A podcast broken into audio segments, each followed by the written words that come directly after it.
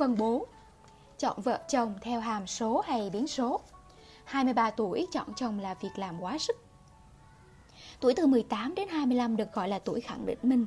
Cũng có người gọi là tuổi bản lề. Một cánh cửa khổ liêm đẹp, chắc chắn và bắt mắt, nhưng tấm bản lề ọp ẹp, cẩu thả thì sẽ không bao giờ làm nên một bộ cửa. Nếu có thì đó cũng là bộ cửa có tuổi thọ đếm từng ngày. Tuổi xuân của bạn có bị chôn vùi hay không, phần lớn là do những gì bạn làm, bạn tư duy trong độ tuổi này. Ở mỗi độ tuổi, con người ta có một sứ mạng lịch sử với cuộc đời mình. Tâm lý của những người từ tuổi từ 18 đến 25 là trạng thái tâm lý khẳng định làm người lớn. Nam giới khẳng định rằng hút thuốc lá hay khi chở bạn gái đi chơi, chỉ cần bạn gái vỗ vai bảo anh đi chậm thế là sẵn sàng viết ra hết công tơ mét. Tuổi này rất thích bình luận, với ai cái gì họ cũng có hướng bình luận. Những bình luận của họ có xu hướng chê nhiều hơn khen. Luôn đặt mình vào hệ quy chiếu mà mặc định là mình ở trên hết thảy. Làm sao để bạn nhận ra những anh chàng trong độ tuổi 18 đến 25 ngoài đường? Đó rất có thể là anh chàng mặc quần jeans, xăm trổ đầy người Vừa viết ga phèo qua làm bạn giật bắn mình.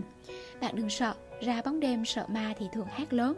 Quần jeans, xăm trổ có khi chỉ là tấm mành vụng về che lấp bản lĩnh thấp bên trong họ ở tuổi này, nữ giới khẳng định mình bằng giác quan thứ sáu cực kỳ nhạy, nhạy nhất trong cuộc đời họ. Đó là lý do bạn thường bắt gặp các bạn sinh viên mới ra trường trong độ tuổi này được tuyển nhiều vào các vị trí có đặc thù là giao tiếp nhiều với khách hàng. Doanh nghiệp nào cũng muốn bóc lột độ nhạy kỳ diệu này của họ. Độ nhạy này sẽ giảm dần theo tuổi thọ. Tuổi này muốn được họ yêu bạn phải vừa cao to, vừa đẹp trai, vừa ga lăng, vừa biết chiều chuộng. Tuy nhiên, nếu không đủ những tiêu chí này thì bạn cũng không nên tuyệt vọng Hãy chờ thêm một thời gian nữa qua tuổi này, cô ấy sẽ nghĩ khác. Tuổi đời lớn lên, các tiêu chí chọn người yêu sẽ rụt dần. Đến một lúc, họ chỉ cần bạn là đàn ông và có tiền, thậm chí đến 50 tuổi, chỉ còn một tiêu chí là bạn có tiền. Nếu so sánh anh người yêu lý tưởng của cô gái trong độ tuổi 18 đến 23 với cái ly uống nước tôi đang bán thì bản chất của cái ly là món đồ đựng nước bằng với anh chàng đó có phải là đàn ông đích thực hay không? Đây chính là phần lõi của một sản phẩm. Cái ly đó là bằng thủy tinh, dung tích ngần này bằng với tính tình, quan điểm, lối sống, ý chí.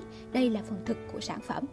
Kylie bán với hình thức mang đến tận nhà, mua 10 cái trở lên thì có khuyến mãi, bằng với cao to, đẹp trai. Đây là phần giá trị gia tăng của sản phẩm. Tuổi này, trăm lựa chọn nhầm cả trăm. Nhìn một anh chàng đẹp trai, đó chỉ là giá trị gia tăng. Có thì tốt nhưng không phải là ưu tiên số 1. ấy thế mà những cô gái tuổi này chỉ quan tâm đến giá trị gia tăng. Đàn ông sau 30 tuổi chọn vợ theo hàm số. Ở tuổi 30 cả nam và nữ đều có chiều hướng nói ít đi, trầm ngâm hơn Nhưng lại nhìn cuộc đời bằng trái tim không tin ai nữa. Một cô gái 30 tuổi đang trong quá trình nghiên cứu một anh bạn trai. Nếu anh này rủ đi chơi, cô ấy có thể đọc vành vách động cơ của anh này là gì đằng sau cuộc đi chơi ấy. Còn cánh đàn ông tuổi này thì bắt đầu chọn vợ chuẩn xác hơn. Dưới 30 tuổi trong quá trình chọn bồ hay chọn vợ, sai lầm điển hình của đàn ông là chọn theo biến chứ không phải chọn theo hàm. Trong khi bản chất của chọn vợ, chọn chồng là theo hàm chứ không phải theo biến. Chỉ cần một nốt ruồi, chỉ cần một chiếc răng khỉnh họ sẵn sàng bề ngay một con yêu tinh về làm vợ. Đấy là sai lầm điển hình của đàn ông, tâm lý của những anh bồ 25, 26, 27 tuổi lắc lư như quả lắc đồng hồ, hay ghen tuông lắm, vì lúc nào các anh cũng sợ mất người yêu. Nhưng sau 30 tuổi các anh ấy sẽ nhìn thấy nhiều biến hơn Chứ không chỉ chăm chăm vào cái biến đẹp nữa Dường như sau 30 tuổi, người đàn ông mới có được sự trưởng thành. Càng tiến đến độ tuổi 40 thì độ trưởng thành càng cao. Trai 40 tuổi thường là đúng hay sai thì tôi vẫn làm theo ý chí của tôi. Mọi thứ nghe được chỉ là để phán xét. Lúc này họ cọc, họ đọc một tờ báo là để phán tờ báo đó. Họ đủ trưởng thành để làm theo ý chí của mình rồi. Nhược điểm của tuổi này là khó thuyết phục. Đây cũng là tuổi mà tỷ lệ đàn ông có bồ cao nhất. Con gái rất thích những anh này. Thế mới có chuyện vui, đầu hai thứ tóc Đi chơi với bạn gái thì bạn gái ra sức nhổ hết tóc bạc Giữ lại tóc đen cho phù hợp với tuổi mình. Về nhà vợ lại ra sức nhổ hết tóc đen Giữ lại tóc bạc cho hợp với tuổi mình.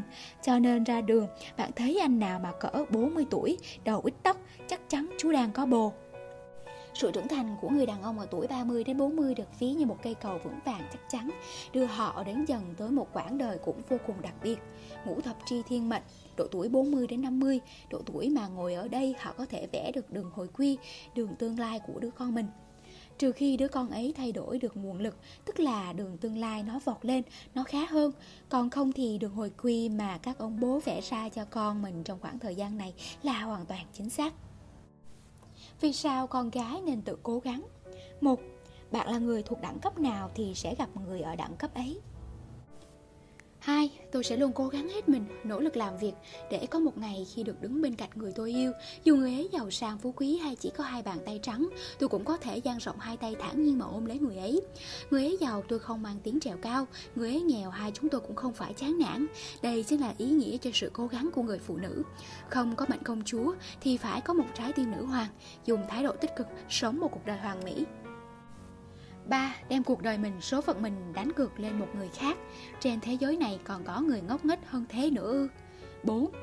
Kiếm được một người chồng tốt quá là khó Thà chị đây tự mình cố gắng nuôi mình còn dễ hơn 5. Cơm của cha mẹ nằm mà ăn Cơm của bản thân đứng mà ăn Cơm của đàn ông quỳ mà ăn 6. Tôi muốn dùng học thức và trí tuệ của chính mình kiếm tiền báo hiếu cha mẹ Tôi muốn dùng tiền của chính mình để tặng cho con bản thân cái váy mà nó hằng ao ước nhưng không dám mua. Nếu có thể tôi cũng bằng lòng dùng tiền tự tay mình kiếm ra để khiến những người tôi yêu cả đời sau này không cần ưu phiền lo lắng. Tôi nghĩ tôi muốn nuôi dưỡng giấc mộng riêng của bản thân. 7. Em phụ trách xinh đẹp, còn anh lo kiếm tiền nuôi gia đình. Anh lúc nào cũng có thể kiếm tiền nuôi gia đình, nhưng em có thể xinh đẹp mãi mãi không? 8. Người có tiền không phải kẻ ngốc nên đương nhiên là họ sẽ không lấy một người ngốc về.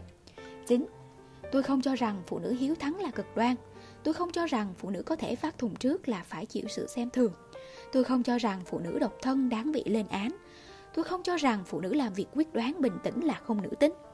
Tôi không cho rằng phụ nữ béo gầy, xinh đẹp là yếu tố quan trọng quyết định xem người đó sống có tốt hay không. Tôi cũng không cho rằng phụ nữ khi đối mặt với sự phân biệt giới tính lại nên kìm nén, bỏ qua. Và buồn cười nhất chính là có những người phán đoán một người phụ nữ có thành công hay không, bằng cách xem họ có lấy được một người chồng tốt hay không. 10. Người phụ nữ thành công chân chính là người phụ nữ có thể giúp đỡ chồng mình vượt qua gian truân khi người chồng gặp khó khăn. 11. Bạn có thể không trở thành một người phụ nữ thành đạt, nhưng bạn nhất định, nhất định phải có một công việc ổn định, có thu nhập ổn định. Bạn có độc lập thì người đàn ông mới để mắt tới bạn.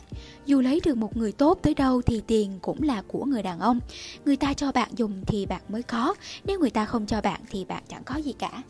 12. Sau này mua thức ăn, bạn không nhất định phải dùng tới mấy môn như toán cao cấp, nhưng học tốt môn toán cao cấp ấy có thể sẽ giúp quyết định xem tương lai bạn mua thức ăn ở đâu. 13. Có kinh tế độc lập mới có quyền được tự do lựa chọn. 14.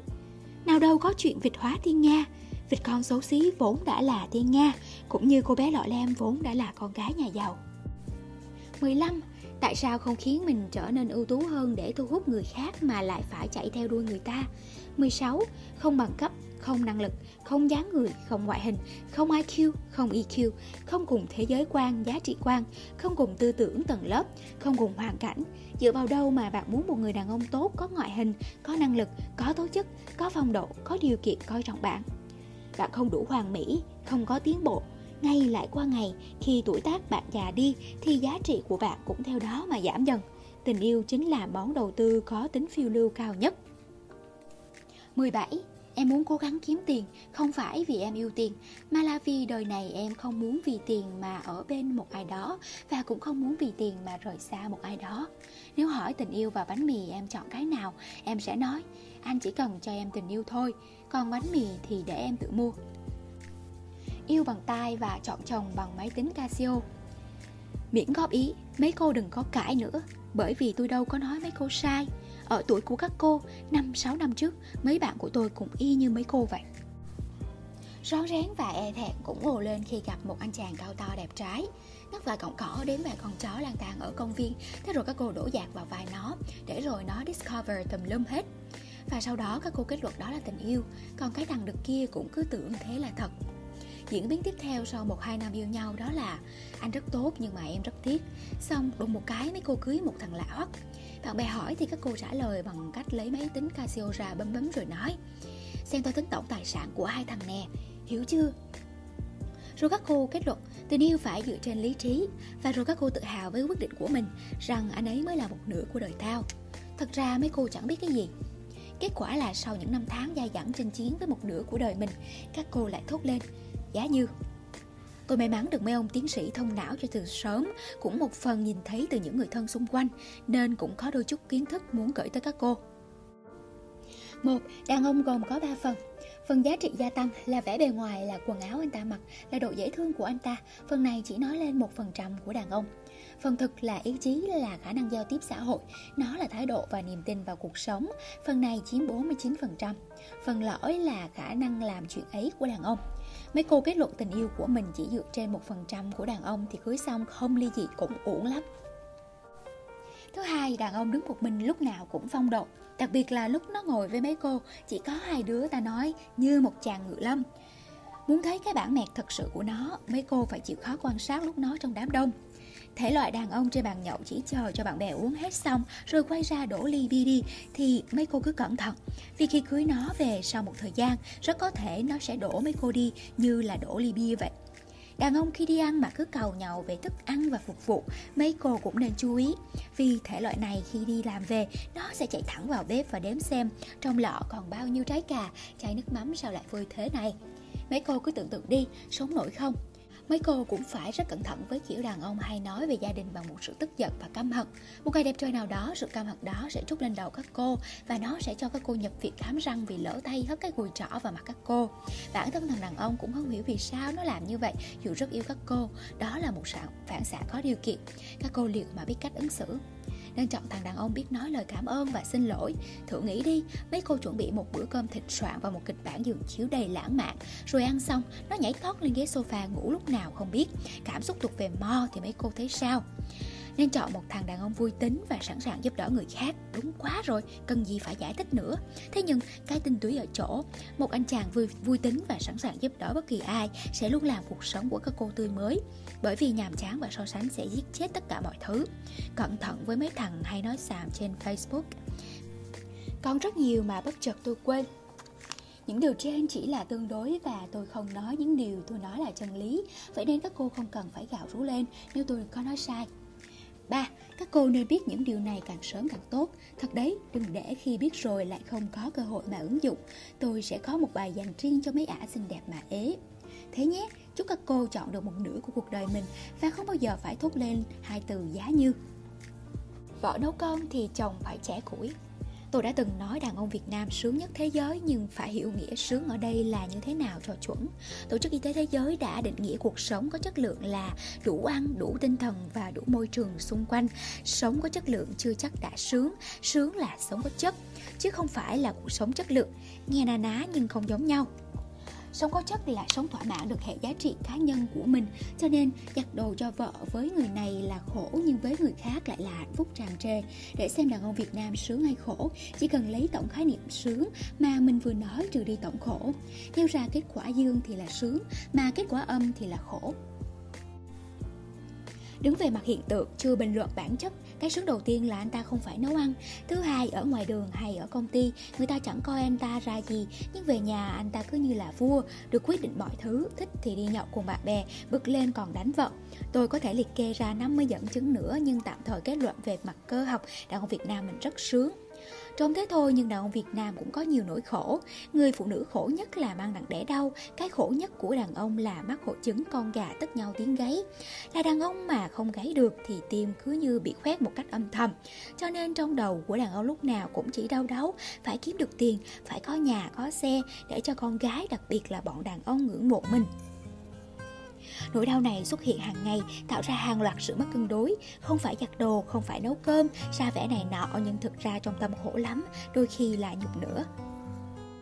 Nhưng tôi ngạc nhiên là có những cái sướng thật mà đàn ông Việt Nam mình lại không biết hưởng. Nếu vợ nấu cơm thì đồng thời anh phải làm gì chứ? Vợ nấu cơm thì chồng trẻ phải trẻ củi. Cái sướng nó đến từ sự chia sẻ Chứ không phải cứ để vợ đi nấu cơm. Còn anh ngồi gình chân lên bàn xem tivi. Tại sao người đàn ông Việt Nam mình lại hành xử như vậy? Thứ nhất, nó thành thói quen từ thời phong kiến đè nặng trong tiềm thức của mỗi người Việt Nam. Nguyên nhân thứ hai là từ chính các bà vợ. Họ chấp nhận sự bất bình đẳng giới như mặc định. Khi nhà có khách chồng bảo vợ lên ăn cơm cùng thì dứt khoát là không lên. Hạnh phúc của họ là được là là được ăn ở dưới bếp, là không cần anh phải tôn trọng họ, mời họ đi nhậu vân vân. Phụ nữ có đặc điểm rất hay bao biện Tao tin chứng tao chứ tao không tin thằng nào cả Rửa chén cũng phải tao làm Giặt đồ cũng phải tao làm Tao làm tao mới tin Thế là tạo ra thói quen xấu cho đàn ông mà để đàn ông sướng quá thì họ lại sinh hư, rượu chè cờ bạc, bồ bịch. Cho nên đàn ông hư, lỗi lớn là do vợ. Để khắc phục, các bà vợ nên chấp nhận rủi ro một chút, giao trách nhiệm cho chồng và chấp nhận để đổ bể lần đầu, lần sau không đổ bể nữa. Quá trình hội nhập khu vực và thế giới nhanh và mạnh như hiện nay có làm thay đổi tình hình không? Câu trả lời chắc chắn là có. Chúng ta chẳng cần làm gì thì tự khắc tình hình cũng đang thay đổi và sẽ thay đổi. Nhưng quá trình này sẽ thay đổi nhanh hơn nếu nhận thức xã hội đi trước một bước. Vai trò của nhà trường quan trọng, nhưng đặc biệt quan trọng là ngay từ trong mỗi gia đình cách giáo dục đơn giản, hiệu quả nhất là từ chính hành vi của ông bà, bố mẹ, cô, dì, chú bác. Cả xã hội hô hào phải xóa bỏ định kiến giới, nhưng trong mỗi gia đình lại chẳng quan tâm thì làm sao có kết quả? Kết luận đầu tiên của tôi, tôi ca ngợi người phụ nữ Việt Nam với tất cả những đức tính, nhường nhịn, nhẫn nại, chiều chồng, thương con. Nhưng tôi phản đối kịch liệt việc các chị chiều chồng để chồng sướng theo kiểu cơ học như tôi phân tích ở trên. Kết luận thứ hai, tôi thấy khó chấp nhận kiểu đàn ông đang hưởng thụ sự sướng cơ học hiện nay mà không biết nếu biết mình đang sướng thì hãy cảm ơn người ta Cảm ơn bằng hành vi chứ đừng bằng lời nói suông Ví dụ người ta đã nấu cơm thì anh về ăn cơm Ăn nhiệt tình là cách cảm ơn chân thành nhất nếu coi chuyện vợ nấu cơm là bổn phận và trách nhiệm Còn việc đàn ông đi nhậu nhẹt bồ bịch là chuyện bình thường thì chẳng đáng mặt đàn ông. Đàn ông thích nghe phụ nữ nói nhiều. Nếu nếu bỏ hết tình cảm sang một bên thì đàn ông sợ nhất bệnh nói nhiều ở nữ giới.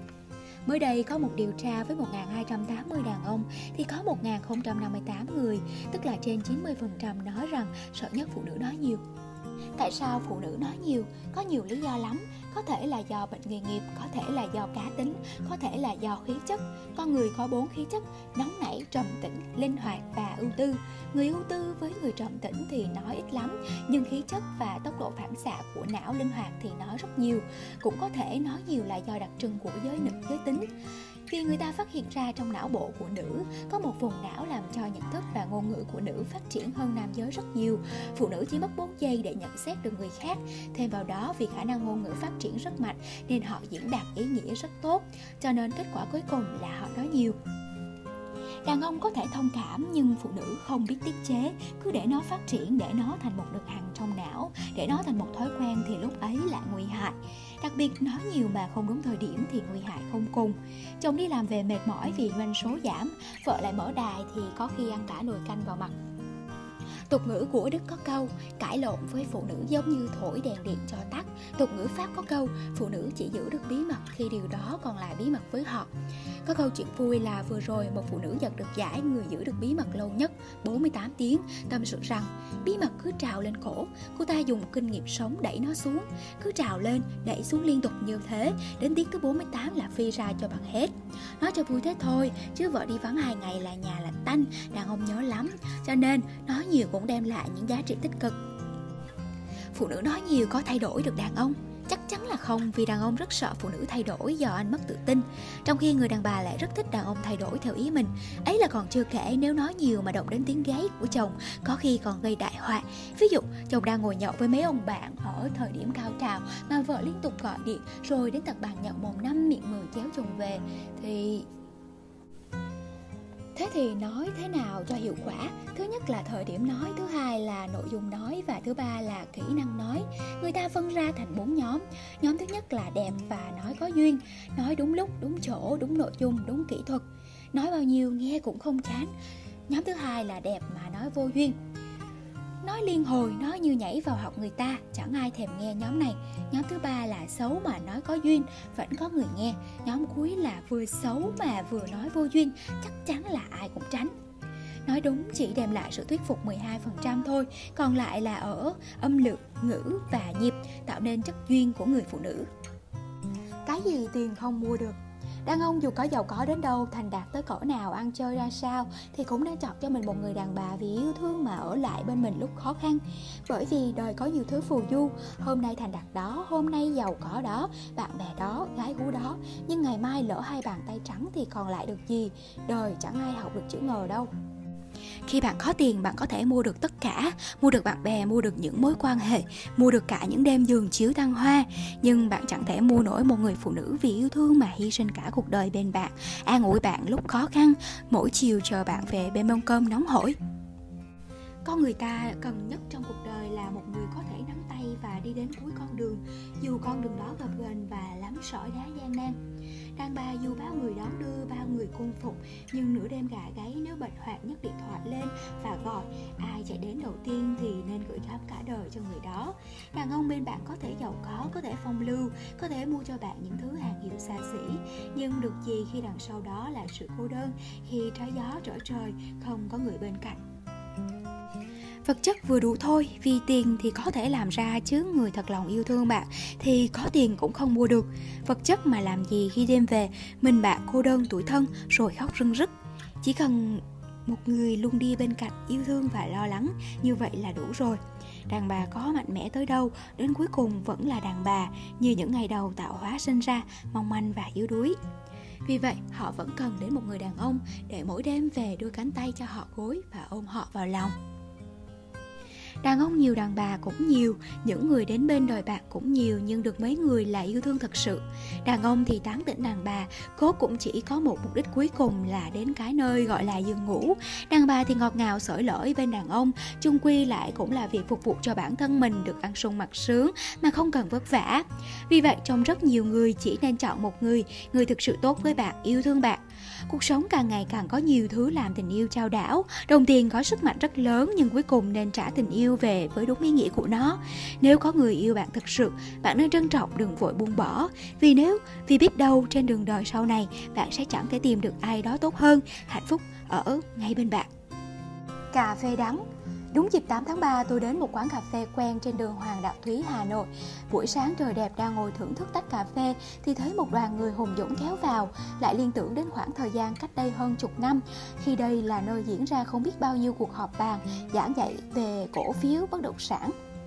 Lúc đầu tôi cứ nghĩ là một cuộc họp chuyên môn của giới bán hàng đa cấp Nhưng khi thành phần đầy đủ thì hóa ra lại là một cuộc họp gia đình mở rộng Có tới gần 20 thành viên có người ở tận Lào Cai về, có người ở Hải Phòng lên. Nội dung buổi họp là tổng sĩ vả cô em dâu không xứng đáng với gia đình nhà chồng. Đây có vẻ như là buổi họp cuối cùng để tống khứ cô gái kia ra khỏi cái gia đình cùng rất nhiều thành phần, giáo viên, công chức, doanh nhân. Nguyên nhân chính là cô gái không chăm sóc được bố mẹ chồng chu đáo. Đã là họp gia đình quan trọng thì ai cũng phát biểu rất hăng nhưng tự trung Quanh quẩn thì chỉ có mấy câu Anh chị tôi không ngờ cô em không xứng đáng với gia đình này. Các con cháu sẽ nghĩ gì về cô? Cô gái nhân vật chính cũng có cơ hội được bày tỏ ý kiến. Nói lý nhà lý nhí cũng chỉ mấy câu Em thấy mình có lỗi, em xin lỗi. Anh chồng chắc tuổi 30 kết luận. Các anh chị cho chúng em kết luận. Thì 100% kết luận là đuổi nó ra khỏi nhà. Cuộc họp giải tán sau khoảng 45 phút. Bình thường tôi uống cà phê, càng đặc càng phê, Nhưng vị cà phê lúc đó đắng ngắt. Đầu tiên là đắng vì anh chồng, Vợ của mình mình không lo được, Sao lại phải nhờ đến người khác? Chắc lúc lấy vợ cũng là nhờ người khác. Loại đàn ông như thế này thì không xứng mặt đàn ông.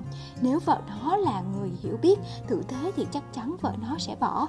Nếu vợ nó không bỏ thì chắc chắn cũng phải tìm một người đàn ông khác Tử tế hơn để trao gửi thể xác và tâm hồn. Tiếp đến là đắng vì cô vợ, tự mình biến mình thành con ở chứ đâu phải là một người vợ, người mẹ, người con dâu.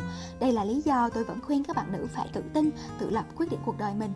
Tiếp đến là đắng vì cách suy nghĩ và ứng xử của những người anh, người chị trong cái đại gia đình kia. Tại sao lại mặc định vợ của em mình lại phải chăm sóc bố mẹ mình? Tại sao mình không chăm sóc bố mẹ mình? Đáng nhất là khi nghĩ về những đứa con của những cặp vợ chồng này, bố mẹ chúng sống, suy nghĩ và cư xử với nhau như thế thì sau này lớn lên làm sao mà chúng hiểu biết thực sự bình đẳng giới là gì? Đáng quá.